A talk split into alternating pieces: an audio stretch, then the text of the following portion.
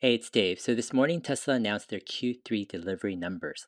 They delivered just over 435,000 vehicles, which is a lot of cars. But some people are calling this a big miss because analysts expected Tesla to deliver about 455,000 cars. In this video, I'm going to question this and bring up some alternative angles. So, first of all, Delivery numbers are important for many investors because they provide the essential numbers for quarterly results. Meaning, in order to get quarterly revenue, you just need to multiply total vehicles delivered times average selling price. And then from revenue, you can work out a gross margin number, which gives you gross profit. Minus operating expenses, and you've got operating profit. So, in many ways, the quarterly delivery number gives us the most early insight into Tesla's quarterly financial numbers. And so, it's understandable why investors are so focused on this delivery announcement. Second, the focus of Wall Street analysts are often divided, and I'm not sure if their delivery estimates are really that accurate. For example, most Wall Street analysts that cover Tesla are covering all the automakers. And think about the past few months. Their focus is probably mostly on the UAW strike and how it impacts automakers. That's what most investors are going to be talking to these analysts about.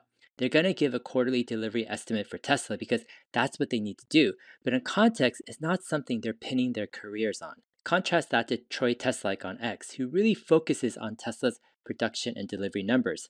He's not covering a ton of companies, rather, he's focused on Tesla and he's laser focused on production and delivery. Troy's delivery estimate was 441,000, so not far off. If that number was 20 or 30,000 different, then that would be surprising. But Tesla's deliveries came in line with expectations for those who are really focused on that number.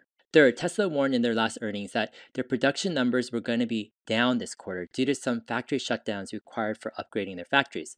So this was a planned decrease in production numbers and not something that should surprise investors. All right, number four, investors are different than analysts. On Wall Street, you've got two kind of analysts. You have sell side and buy side. So sell side analysts usually cover a large number of companies. They publish their reports publicly, but they're not evaluated on the profitability of the recommendations. Rather, they're evaluated on how much business they can generate for their investment bank or brokerage. In other words, they're trying to generate trading commissions and investment banking business. Now, buy side analysts are different. Buy side analysts usually work in house for one investment firm. They usually research a smaller number of companies and they're trying to find the best investment opportunities for their fund, whether it be a mutual fund, hedge fund, or institutional investor. In other words, their focus is the performance of their investment recommendations, and that's how they're evaluated. Buy side analysts don't publish their reports publicly, and they typically are much less visible than sell side analysts. Many people mislabel Wall Street expectations. Sell side analysts are public because that's their business model. They need to generate business for their investment banks and brokerages, but they often aren't the most knowledgeable. Yet, that's who's easily visible, so many people call these sell side analyst expectations the same as Wall Street expectations, but they're different. They're just a small part of Wall Street, and I would argue that buy side analyst expectations are far more important and a better indication of true Wall Street expectations. But the problem is, buy side analyst expectations aren't public, and they don't need to be. They're not trying to attract business from others, rather, they're trying to make the best investment decisions for their funds. All right, so let's go full circle. At the time of this recording, Tesla's stock price is about down a dollar or so. So, how can we explain this if this was a big miss? Simply, buy side analyst expectations were probably lower than sell side analyst expectations.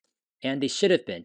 Buy side analysts are more focused on a fewer number of companies, so they probably were paying more attention to delivery number details. So just because you see a headline, let's say that says Tesla missed Wall Street expectations, often that isn't really accurate. They're talking about public sell side analyst expectations, which could be materially different than the expectations of institutional investors and buy side analysts. For a large market cap company, let's say like Tesla, institutional investors, in my opinion, are really the only group that can move the stock price significantly over time. Traders and algorithms are mostly just amplifying movements up and down.